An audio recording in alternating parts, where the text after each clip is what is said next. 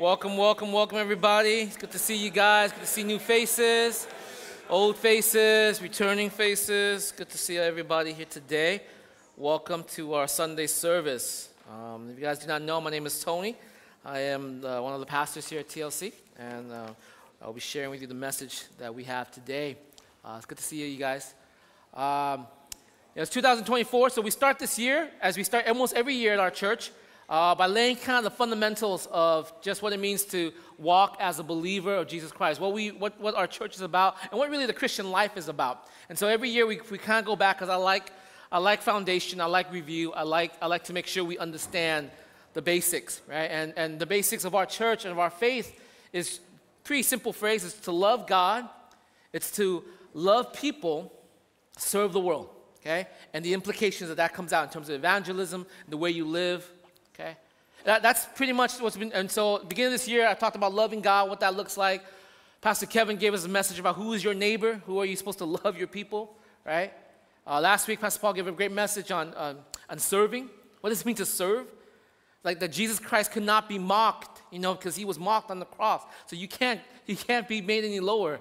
He came to serve, and so in the same way, we are to serve like him. And so, and we're, going to culminate all this into our retreat that's coming up in February. If you have not signed up yet, uh, I encourage you to sign up. I, know the price went up. Okay, uh, I think if you uh, if you if you kind of rub shoulders with Jason and you know, give him a little love, he might he might.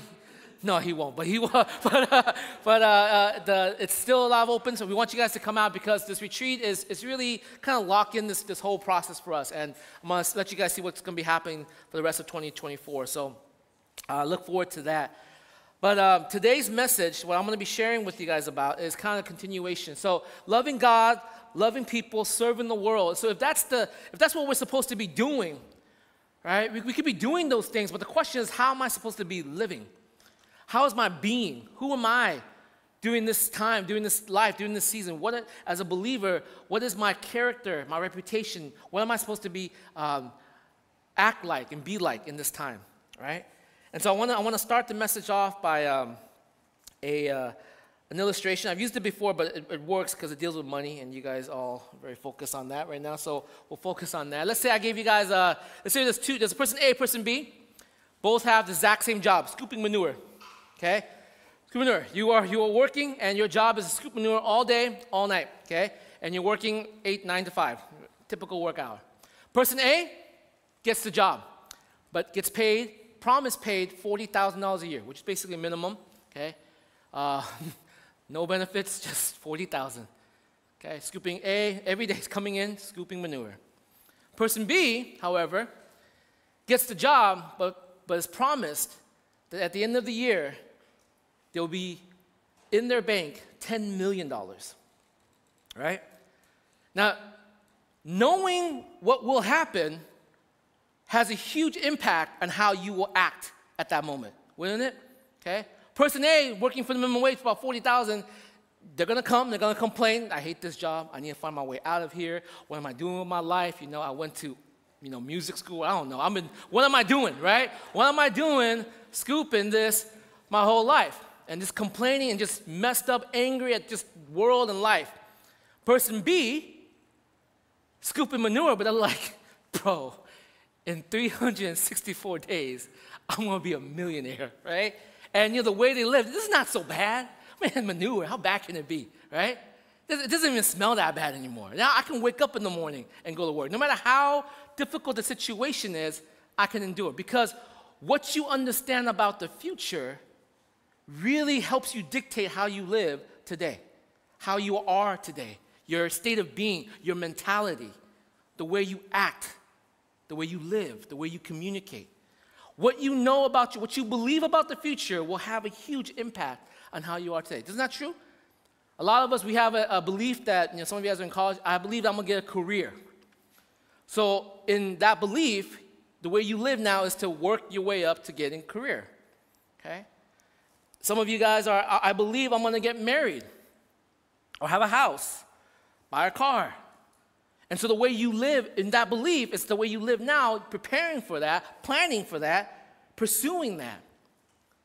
But what I would like to say is that sometimes our, our, our forward thinking is too narrow. Sometimes we don't, we don't really see the bigger picture amidst the, amidst the picture. We don't see the grand scheme of it. And so, because of that, we, we, we get caught up in these kind of little schemes that leaves us sometimes a little bit more anxious because we kind of don't know. We kind of hope. And my hope and my prayer is that today that you would see the big picture. You would see the end all of all. And that, that would drive you with a, with a passion, a heart, to think about the way you live now, the way your mentality, the way you act now, based upon what you believe will happen in the future. Right? So open your Bibles to 2 Peter chapter 3. We're actually going to start verse 10. I wrote 14, but we're going to start verse 10. And you guys can follow along the QR code as well. My notes are up there. Uh, it will let you know if I'm close to being finished or I'm not, okay? So, so I'll let you know where you guys are at, okay? Second Peter chapter 3, verse 10. This is a two-part message because, again, I, I realize if I preach the whole thing, we'll be here forever. So I, I divided the two mes- messages. Second Peter chapter 3, verse 10. This is Peter talking. He's, he's, he's, uh, he's, he's sharing this with the church, and, and he's going to remind them of the big picture. And, and once they understand the big picture, the question is how ought you to be living now? How, how should your life be reflected now? Believing that it's going to happen, what would you do now? 2 Peter chapter 3, verses 10. But the day of the Lord will come like a thief. The heavens will disappear with a roar, the elements will be destroyed by fire, and the earth and everything in it will be laid bare. And since everything will be destroyed in this way, what kind of people ought you to be? You ought to live a holy and godly lives as you look forward to the day of God and speed its coming. All right, real fast, let me give you this. There's two days that he's talking about here. There's the day of the Lord and the day of God. The day of the Lord is when God returns, right? When God returns and he will right every wrong. Every injustice that we have felt, every slight, every pain, everything that was done wrong in this world, when we look in, into, our, into our culture, into our news, and we rec- recognize how unfair that is, how unjust that is, God comes in the day of the Lord to right every wrong. He comes as the true judge, as the perfect judge. He comes saying, This was how it's always meant to be. And all those who have done wrong, all those who have mistreated, all those who have lived their lives selfishly, all those who have sought to belittle, uh, uh, destroy, and condescend others, things will be made right. God is coming on the day of the Lord where He will come to make all things right. But then believers, citizens of God's country, citizens of God's people, they wait for the day of God.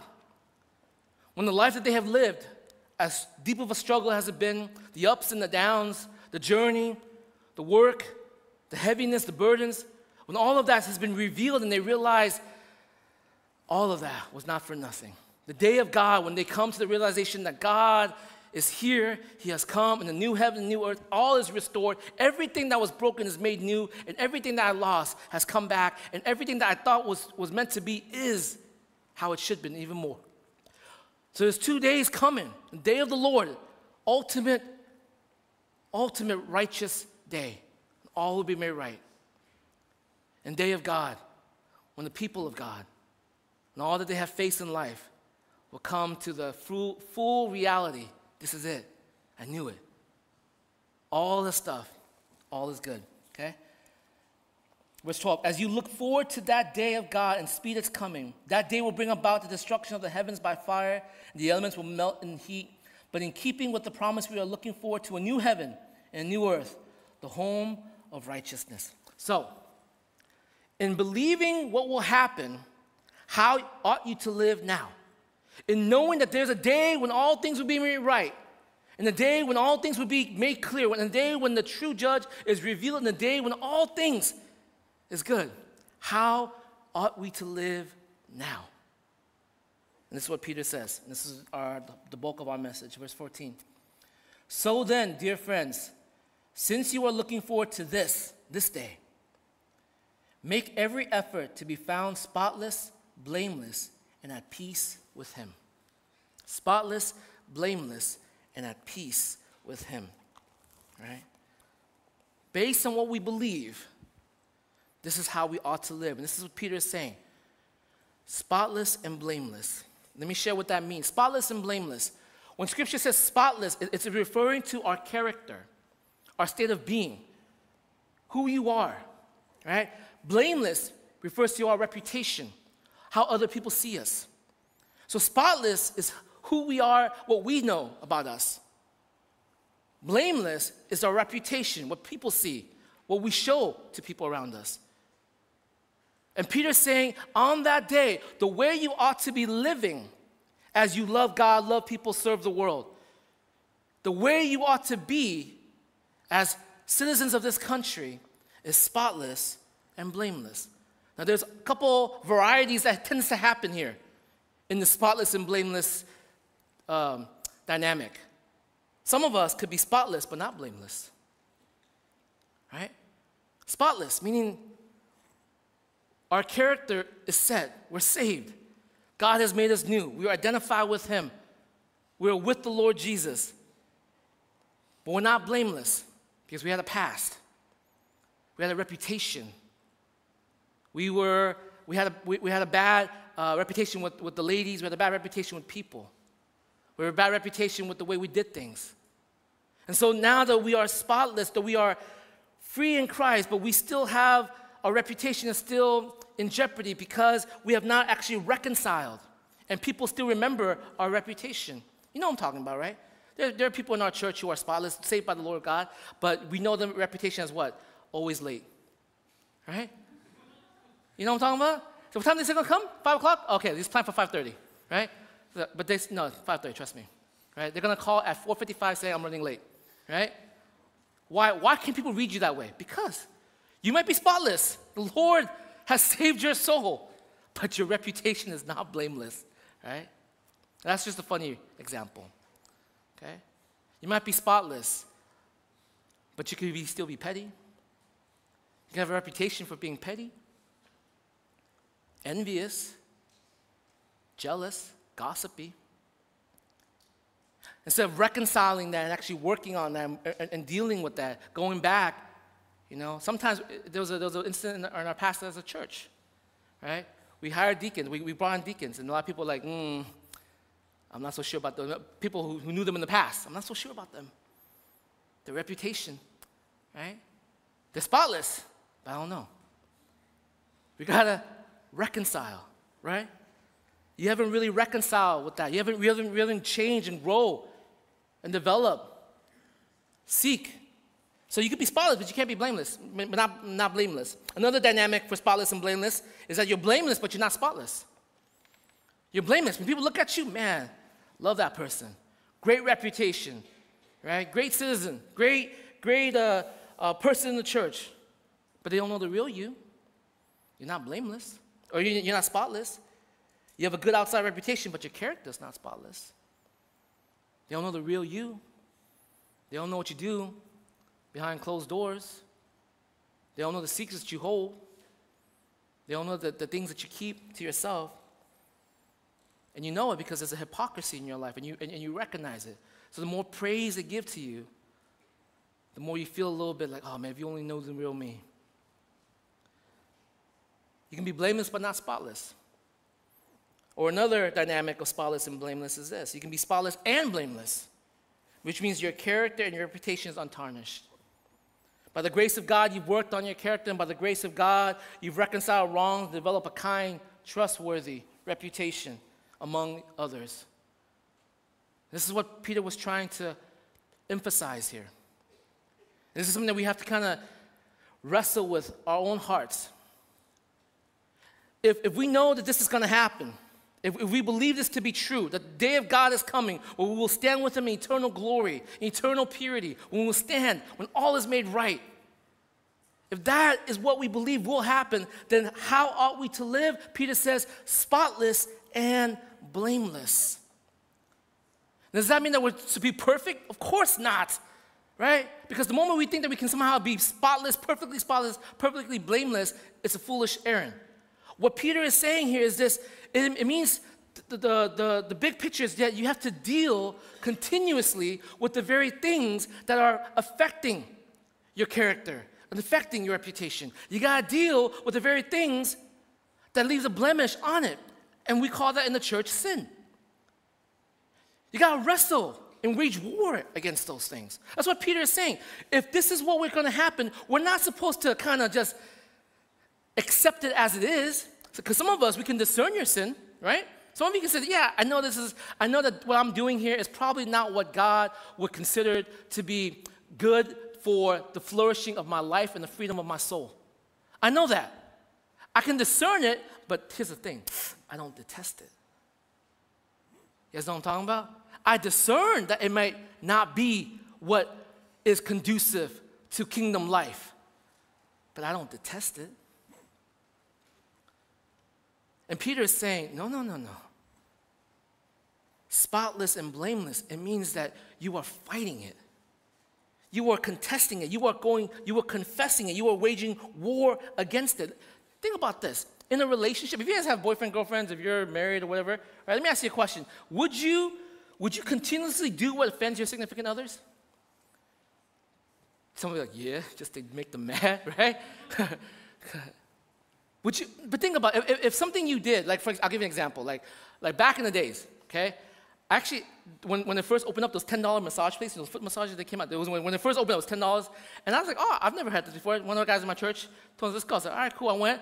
I enjoyed it. It was like pretty nice. I like foot massages. It, was, it, felt pretty good. And then for some reason, Trisha says, I don't feel right about like having a girl touch you. And guess what happened? From that day, I hated massages. I don't even know why. Like in my head, I, I just I don't like it when I get like massages anymore. Like Trisha, even though Trisha would be like, why do you gotta like, go extreme like that, honey? I was like, you know, like something when you said it, the way you said it at that first part, it just kind of like left something in my mind, like just, just, it's better not to, right? And not, not only do I discern that it's not the right thing, I'm just gonna just hate the idea of it, right? And so you, you will never find me, you know, within 10 foot of it, okay?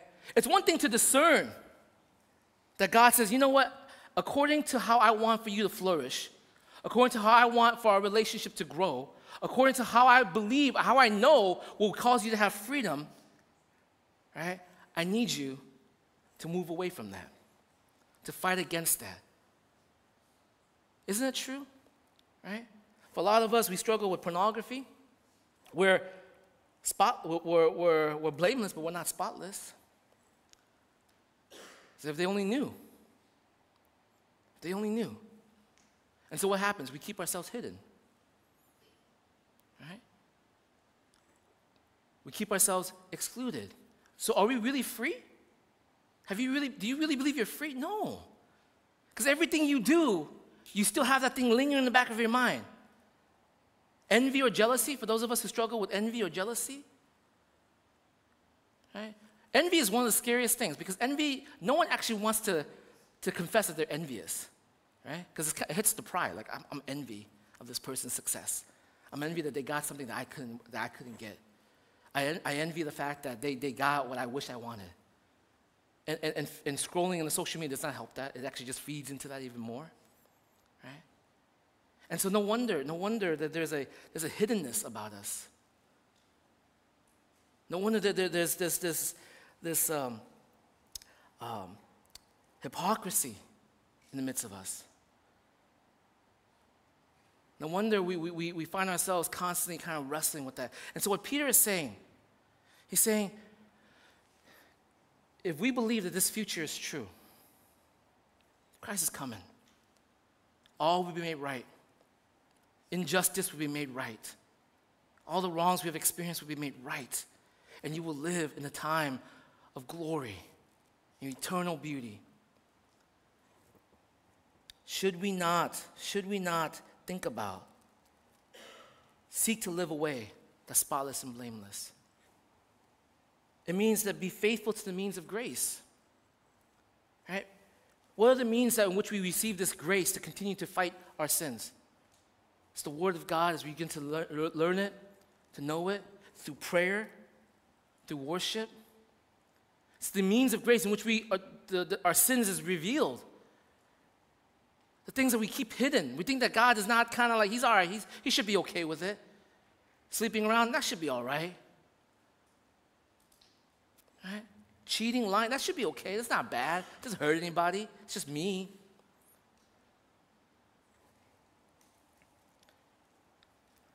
And another pushback. Here's the pushback. Here's the pushback. I get it. I get it. The pushback for Christianity is this. See, this is what I'm talking about, PT. Your Christianity, the way you read your Bible, all it wants to do is just constrain me. Right? All it wants to do is just kind of bind me down so that I feel trapped, so I feel like I'm, I'm, I'm in this religious bubble that I can't move, I can't breathe, that I feel like I, I can't express my, my um, unlived reality, my unlived, my unlived potential. Your, your, your Christianity is, is creating these boundaries to me. And, and, and, our culture exemplifies that. Our culture breathes into that, that, that, that, that, that aching and that longing.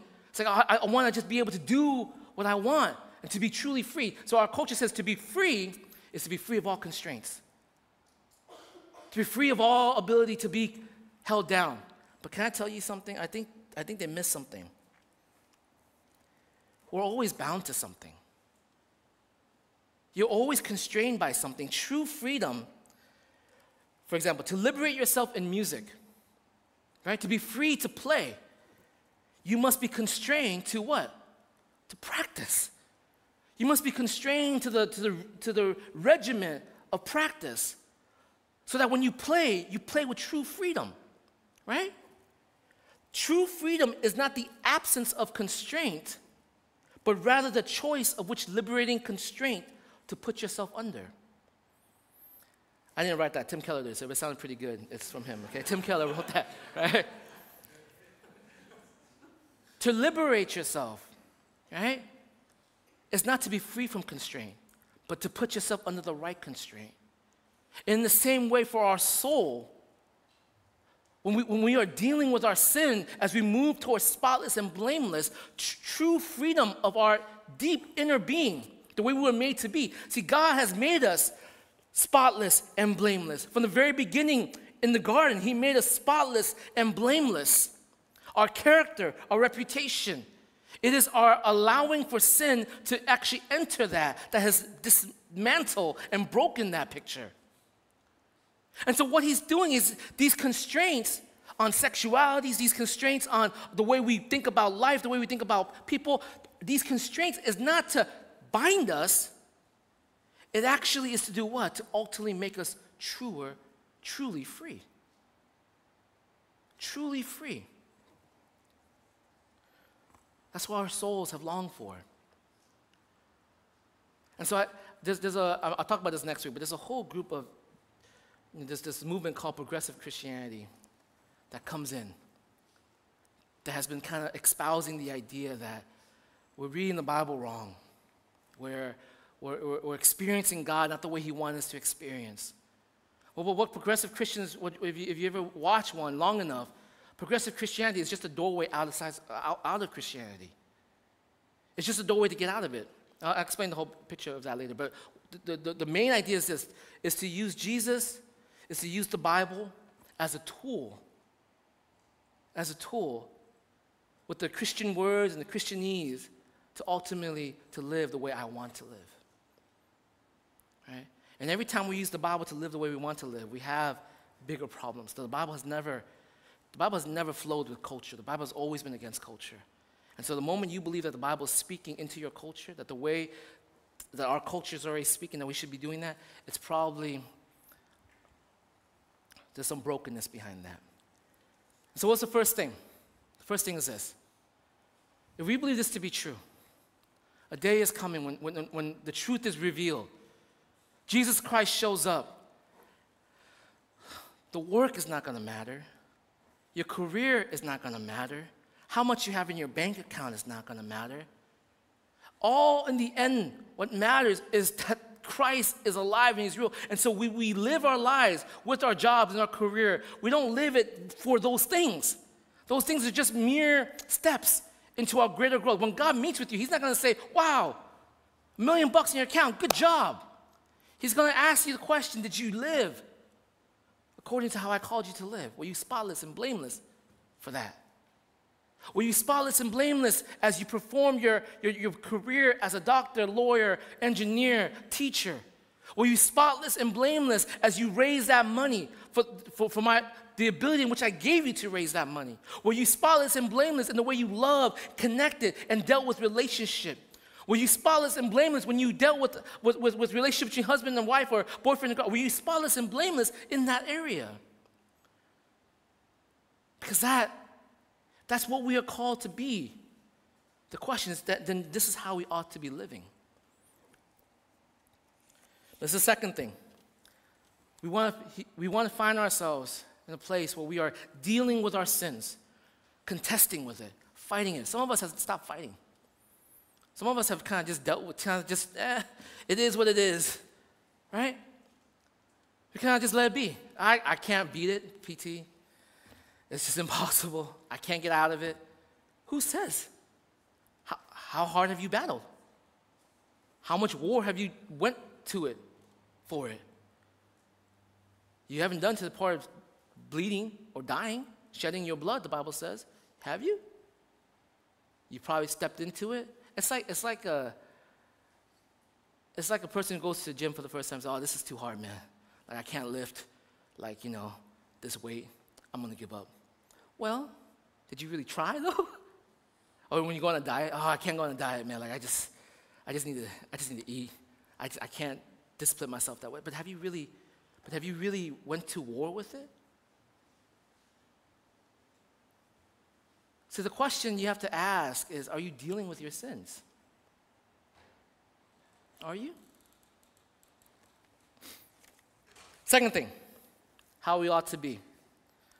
It says spotless and blameless and with peace. Peace. This peace that scripture talks about, that Peter is talking about, this peace that, that, that he's saying here, and at peace with him, it means that you are enjoying the peace of God. Okay? What you are, you, this, is, this is a personal peace of mind that comes from a certainty and assurance. There's a hope in your life. There's a knowledge of the reality of it. There, there, there's, there's, a, there's a peace that guards you from anxiety, a peace that, that, that, that makes us free from worries about the future. Philippians 4 6 to 7 says, Do not be anxious about anything, but in everything, present your request to God. And the peace of God, which transcends all understanding, will guard your heart and your mind in Christ Jesus. It means that, isn't it funny that the reason why we're kind of always worried about our future, we live in anxiety, because we really don't know if it's going to happen. We say, I, uh, I'm, I'm hoping that I will have enough for marriage, but we don't really know if we're going to be there. So we're, we're stressing at this moment. We're stressing about whether we're making enough money. We're stressing about whether we have enough job. We're stressing about you know, all these little things. And we're, constantly in anxiety and fear. We're about our careers. Am I really going to get a job after I get out of college? Am I really going to have a, a, a, a future here? And so, because you don't know, you live in this moment in a constant state of anxiety, stress, worry, questioning, doubt. And, and my thing for you is this is that if you see the bigger picture, that Peter's painting here, the bigger picture. Is that in the end of all, at the end of it all, whether we get the job or we don't get the job, whether we get the perfect spouse or we don't get the perfect spouse, whether our career is great, whether our future is great, whether it's great or it's bad, the end all of all things for the sons and daughters of God is that there's a new heaven and a new earth, that there is glory waiting. How did the Christians of old face so much trials and stay firm in their, in their faith? How were they able to stand firm in the face of death itself? Not because they were just kind of like religious, not because they were zealous, not because they were people who were like, you know, crazy. These people, these, the, the, the martyrs, the ones who, who stood in their faith, they, they realized something, they knew something. And the Christians of old, and even Christians today, understand this. I can face anything because I know what's coming. I can face anything because I am assured and certain of what is promised. I'll give you an example. Uh, I'm not sure some of you guys know this show, was back in the days, right? It's called Undercover Boss. Love this show, okay? Undercover Boss. Oh, it's a great show, okay? Basically, the boss goes undercover in his company to see how his managers are doing, okay? And no matter which manager you, which, which, which, which version the show takes, whether you, you have a great manager or a bad manager, you just feel good. You can't, you, there's like this, this feeling of vindication that comes out of it, okay? So, so let's say the, the one that feels kind of like, oh, it's kind of vindictive, but you know, you, you get excited. People, this is why people, it was drawn, it drew, it drew so many people. It was when the undercover boss, he goes in and he has a bad manager. And his manager is just a jerk. Just, just ridiculing his, uh, the employees, making them feel horrible, right? Talking down to them, thinking he's, the, he's all that, and making them feel. And you can wa- and you watch the, on the, the hidden cameras, and you watch all these other employees as, as the manager's going off on them right? And they're like, just, just, just, they, they, they want to quit, but they can't quit because it's their job, there's their livelihood. So they got to stick with this, uh, this horrible manager, constantly being yelled at, being ridiculed. And then you see the undercover boss receives the exact same thing, receives the exact same punishment, receives the exact same, but you know, he's a little poised. He's a little more calm. And you're just like sitting, the whole time you're sitting there, just, bro, don't wait till two more days. Just do it right now. Tell him, tell him you're the boss, right? You're sitting there waiting, just, oh, if he knew, if he knew, dude, this is it's gonna be so good, right? And, you, and you're actually just sitting there, you're waiting, just do more. Just be more of a jerk. Like the, the revelation will just be so much more sweet, right? When you realize, and the whole time, all the other employees just devastated. But this boss, poised, he's kind of, he takes it in, realizes it. It's like, mm, I, I have a problem. And you know, they'll do the personal interviews, and you'll be like, I think I have a problem with my hiring process, right? I don't know how a man like this would be hired in my company. You know, stuff like that. You're like, yeah, keep talking, right? And then, and then, and then, the day, the, re- the reveal. Oh, the boss comes in with his entourage of accountants, and they walk in, and the manager's all like, what? Like, why aren't you at your work? Like, and he says, I own this job, right? I own this company. And you see the manager like just melt It's like, oh, shoot. And then all the employees are like, oh, yes, vindication, right? Yes, you know, and, all, and, and, and the manager's like, oh, man, I, I, was just trying to, I was just trying to, you know, make productivity better for you. And, and just the whole time, like, you've been, because when the reveal happens, when the reveal happens, all will be made right. But the boss, the boss, he knew. He knew the whole time, right? He knew the whole time who he was, and he knew the whole time what was coming.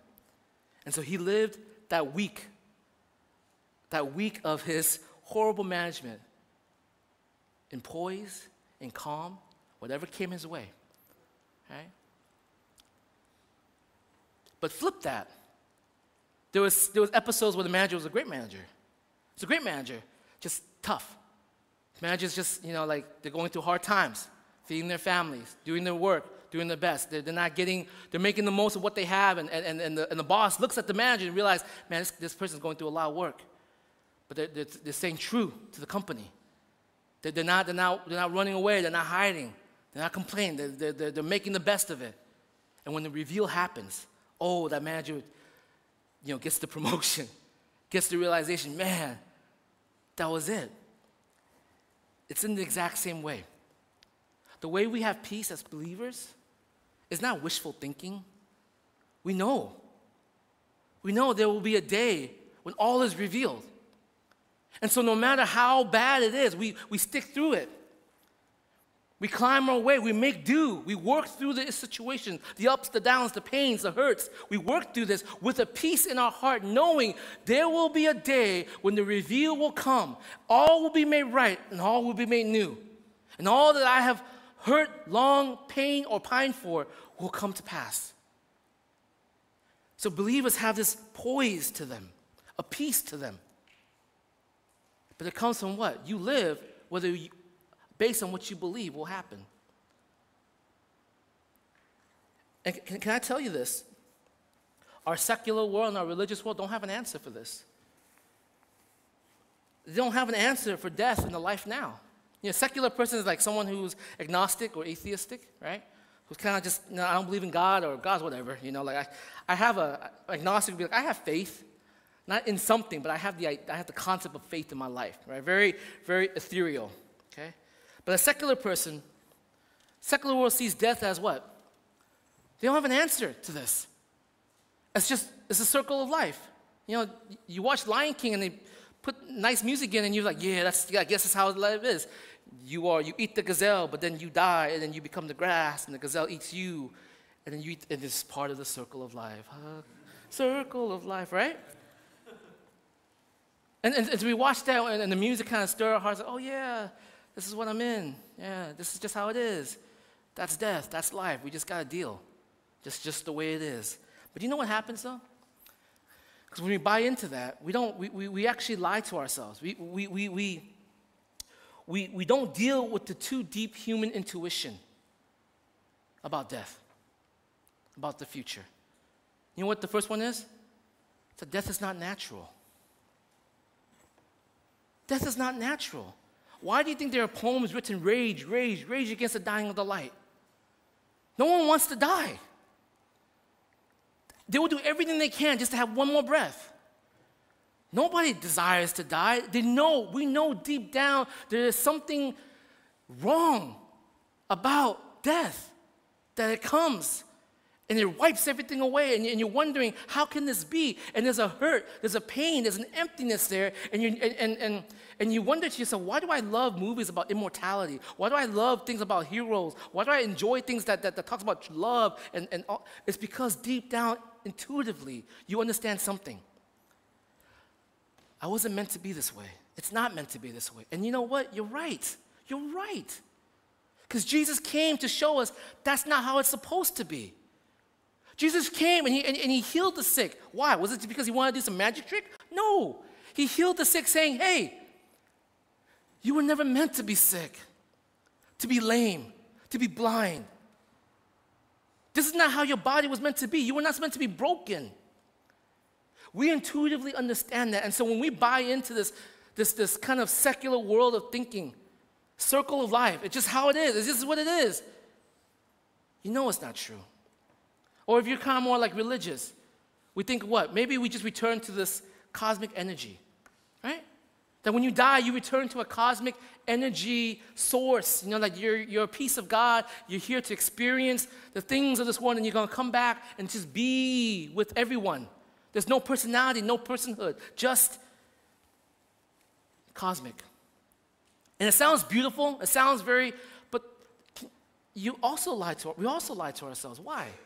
Because the, the only thing that's enjoyable in this world that we have is our relationship to each other, right? The only thing we have that's actually enjoyable is our love for one another.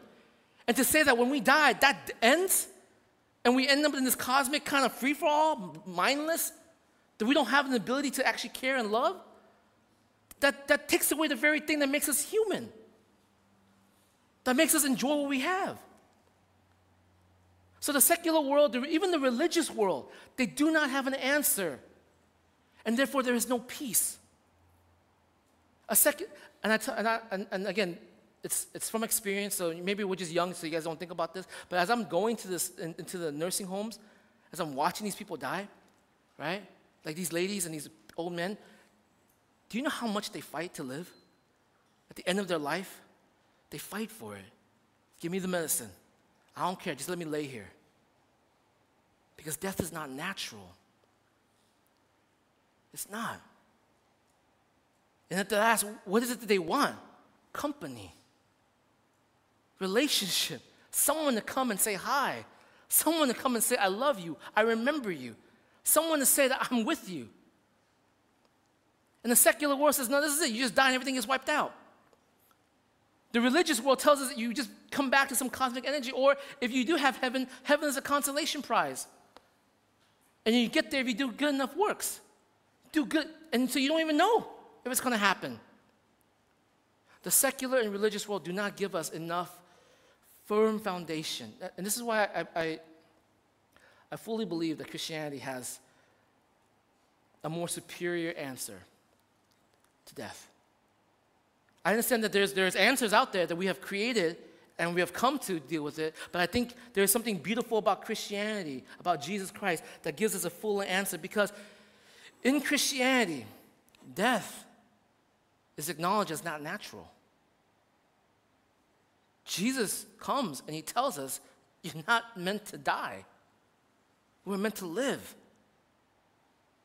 And on top of that, you're not meant to be some sort of cosmic energy. You've co- I have made you individual beings to love, to know, to understand, to grow.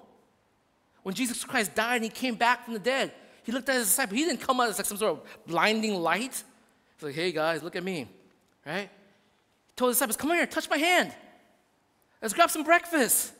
He said, dude, you just died. I know, it's cool, man. Come on. Let's eat. Let's remember. This is how it's going to be. That's why they had the courage, they had the fortitude, they had the strength to live in the midst of the most cruel world and be at peace. Christianity, Christianity offers us not just the restoration, not, not just the promise that there is life, but there's a promise of personhood, not just a, a consolation for or a, a, a life not lived, but Christianity tells us that the life you've always meant to live is there. You think, you think the greatest joy you've experienced here was, is it? No. This is a, a, a, a shadow of what it's always meant to be. You think, you, you think the greatest relationship you have with your spouse, that is the best? No. That is just a shadow of a true relationship, true love that I have in store for you. And you know, like if you if you if you here yesterday at um, our baptism, you know, our brother Brandon got baptized. Brandon, yeah, Brandon got baptized.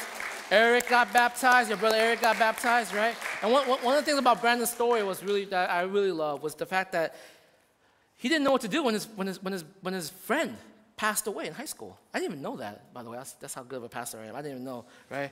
I went to his house. My son got his haircut. I didn't even know during this whole time. But you know, what do you do?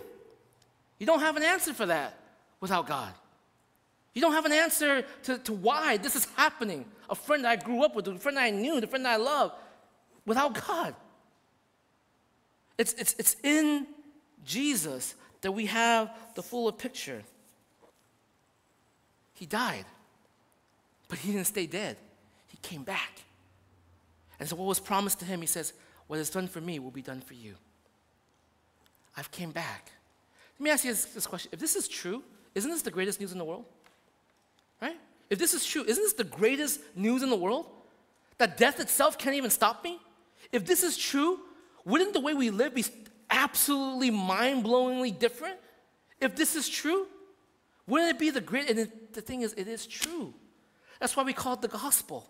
It's good news. That's why we proclaim it. That's why what I give to you on this pulpit in this place, it's hard won faith. It's not just something I just kind of spew out to you. It's a faith that I fought and won with the Lord. Actually, He fought me and He won me, right? And I have it. And all I'm giving is this, this great news that this is not it. That there's so much more. The way you live today, the way you act today, it is meant to be because of what you believe will happen in the future. So my prayer, my ask for you guys is this. Are you, are you living today with the full assurance of the reality of what is promised in the Word? If you ask the question, how do I know? How do I know if I put myself under these constraints that that's actually going to bring me true freedom? How do I know if I put myself under these boundaries, it's actually the boundaries of, of, of, of, of, of um, of truth and word, boundary of command and, and, honor. How do I know if I put myself under these constraints and these boundaries, I'm actually going to be truly free? I'm actually going to have true peace in my life. Before I dive in, I want to know some more stuff, man. Like, how, how am I supposed to buy into this? And the only answer I have for you is the greatest news in the world Jesus Christ is alive. Jesus Christ is alive. That's, that's where you got to wrestle with here. The question you have to ask is Did he die and then he come back from life? Do the information that we have, can it attest to this? Does it point to this? And if you say, I don't know, then you haven't done your homework. You have not done your homework.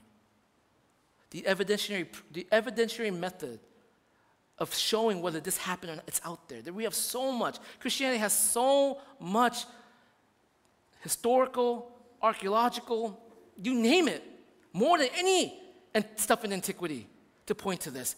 My question is have you wrestled with it? Have you dealt with it? Because if it's true, man, if it's true, it will transform everything. And so, for those of you guys who are citizens of the kingdom of God, this is my, my ask of you. Would you spend 2024 dealing with our sins?